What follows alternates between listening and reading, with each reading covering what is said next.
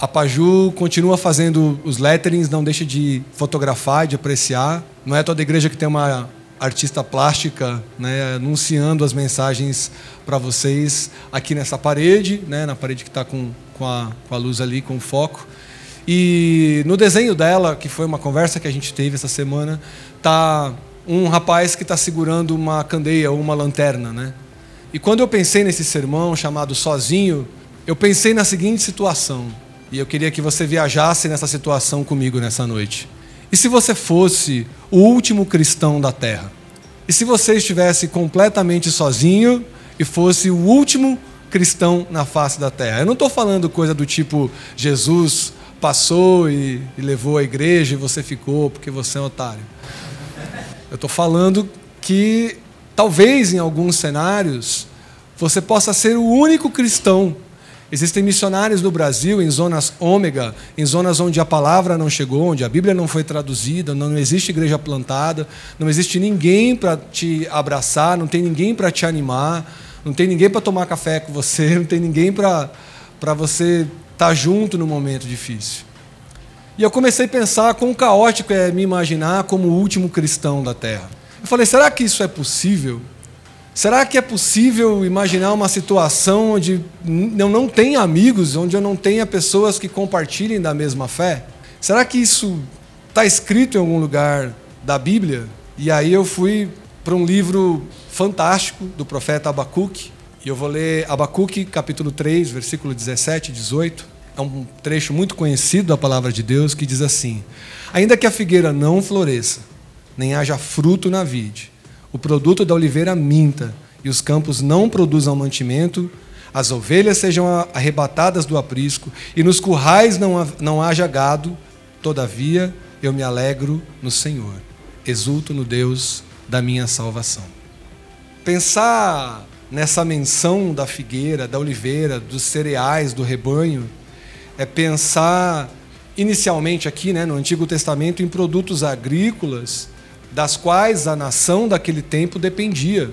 Nós estamos dizendo no nosso tempo, ainda que o essencial para a nossa sobrevivência não esteja à disposição, nós nos alegraremos no Deus da nossa salvação.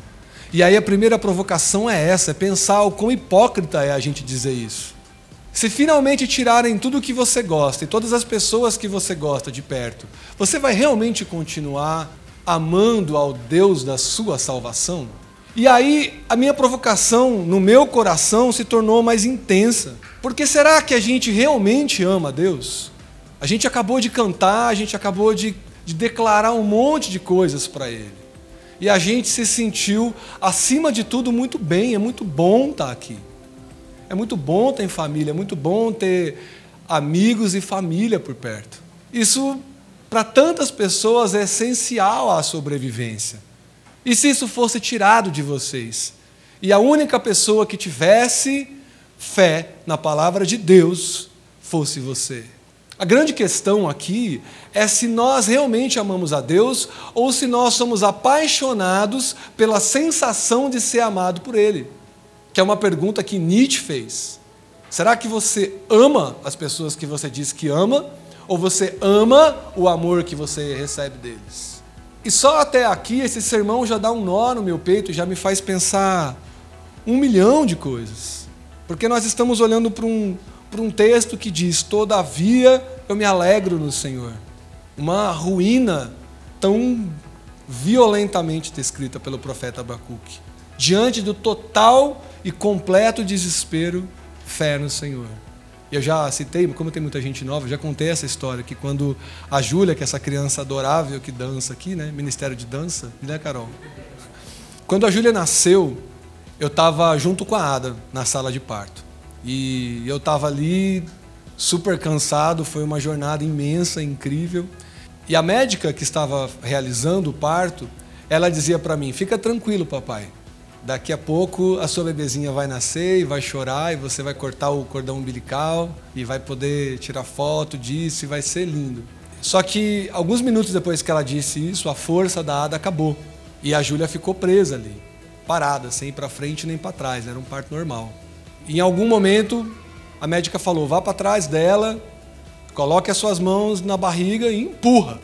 E foi o que eu fiz, né? Assim, ali você está rendido, né, velho? Você vai fazer o que o médico te disse para fazer. E aí, quando eu empurrei, eu senti a Júlia escapando, indo parar nas mãos da, da médica. E naquela hora não teve alegria, não teve chorinho, não teve cordão umbilical para eu cortar, nem nada. Uma criança cinza nasceu imóvel e os médicos rapidamente enrolaram ela num pano cortaram o cordão umbilical e saíram correndo com ela para uma sala. É óbvio que eu tentei firmar as minhas pernas para acompanhar aquela equipe médica e quando eu cheguei na sala, os médicos falaram: você não pode passar.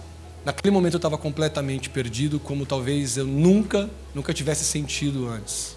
Naquele momento eu não queria voltar para a Ada e tentar dizer o que estava no meu coração. Mas eu voltei para ver se a minha esposa estava bem. E ela estava bem e me perguntou da Júlia. E eu falei, a Júlia está com os médicos na outra sala. E aí eu procurei um lugar e eu digo a vocês, manos, que a minha, meu desespero era tão grande que nem o meu choro veio. E eu disse para Deus, Deus, o Senhor está me dando essa menina para eu cuidar ou não? E eu talvez pela primeira vez na minha vida vou ter que reconhecer que o Senhor pode dar e tirar. Mas que seja feita a tua vontade, Deus. E eu quero te dizer que eu te amo. E naquele dia toda a minha confiança estava nele.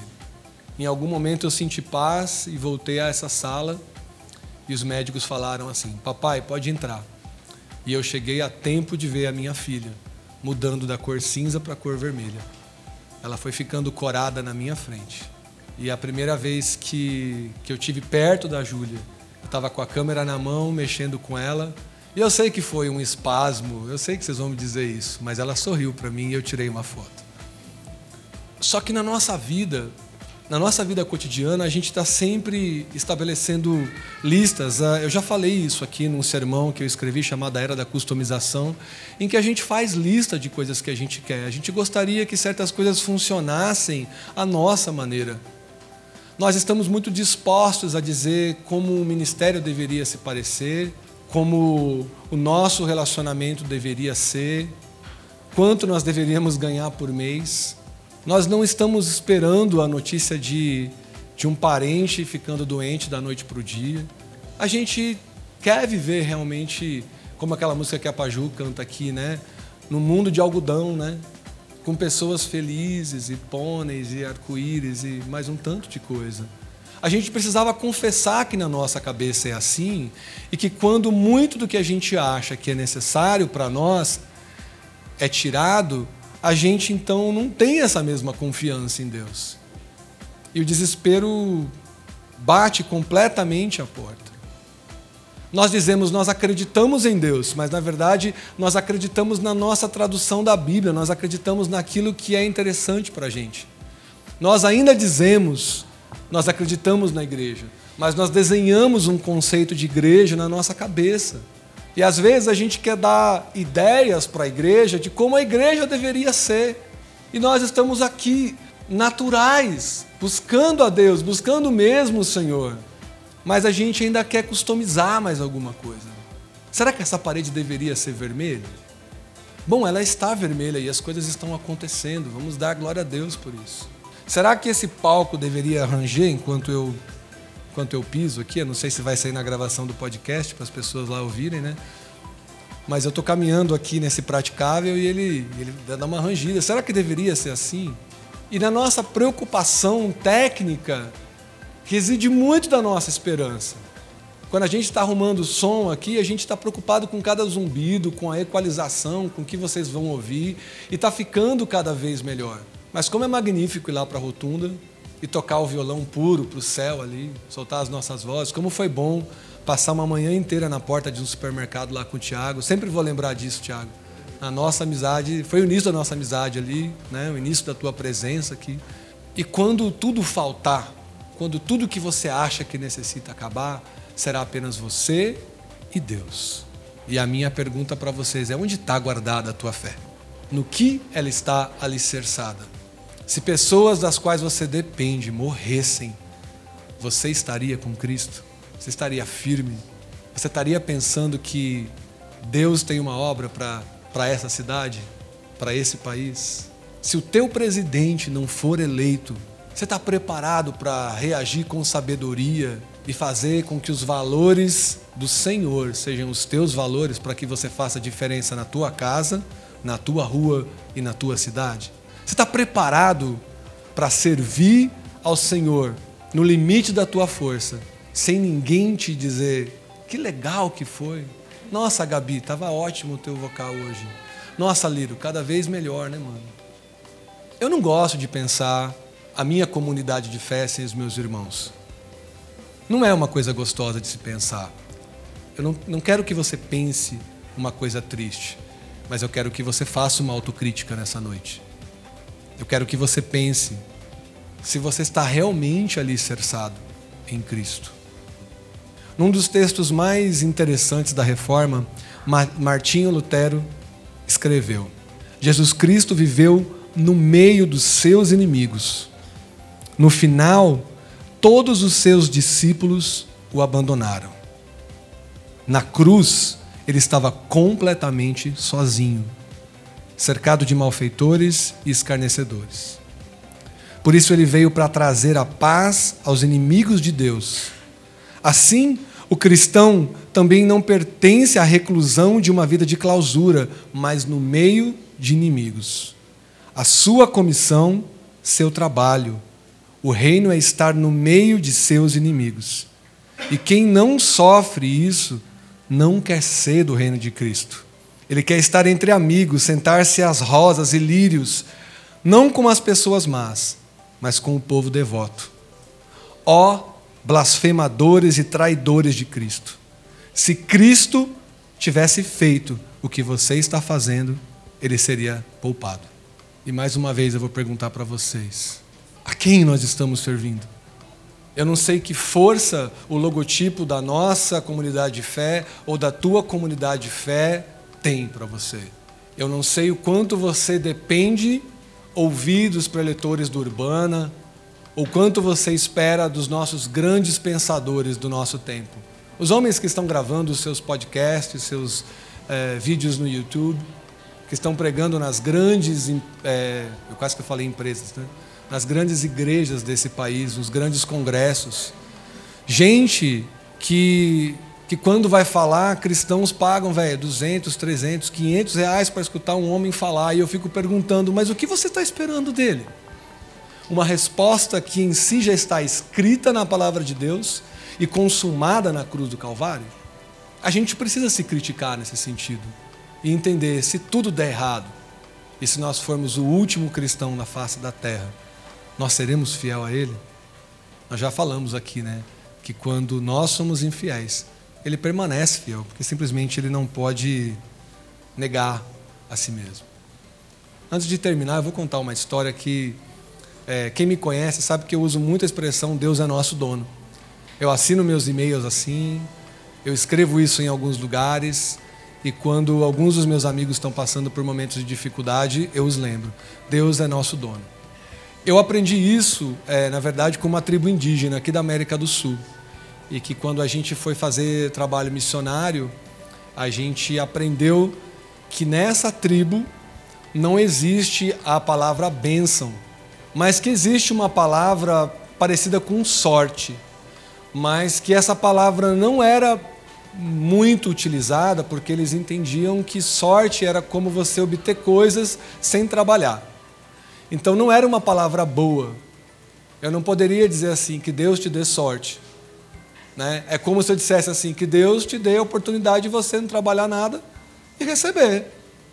E isso é antibíblico, né, velho? Não dá para você esperar isso.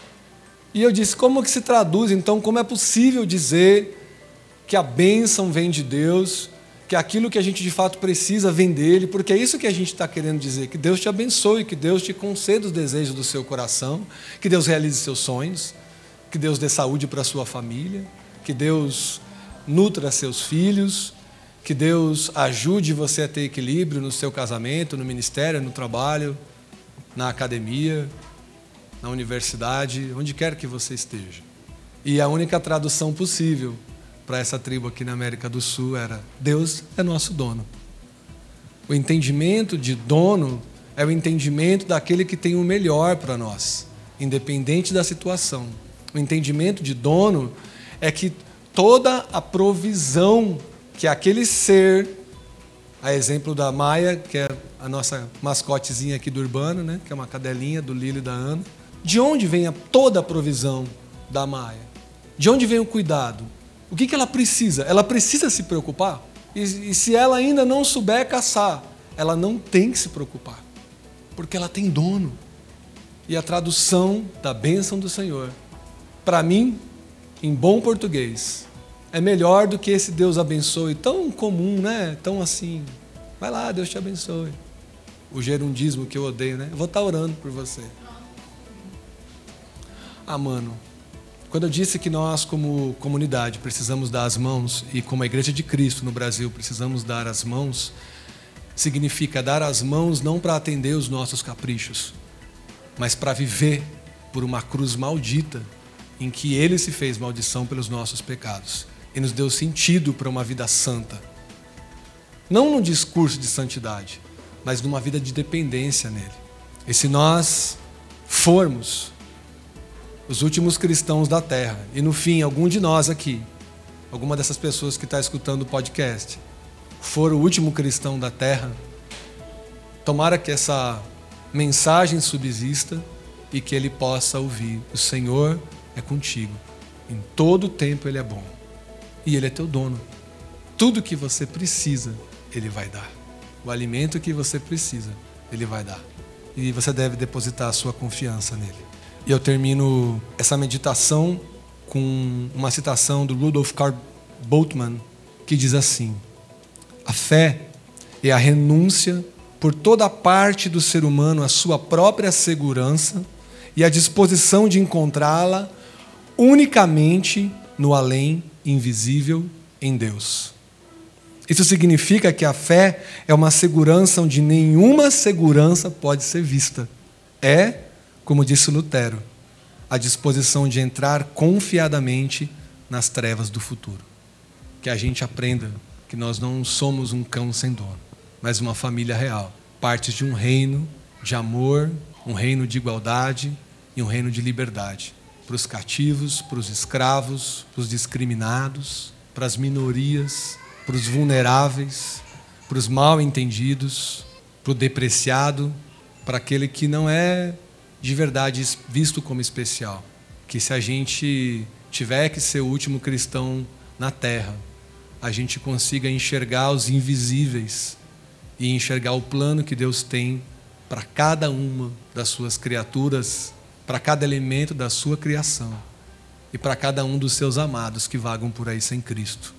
Eu espero que você nunca, nunca, jamais esteja sozinho.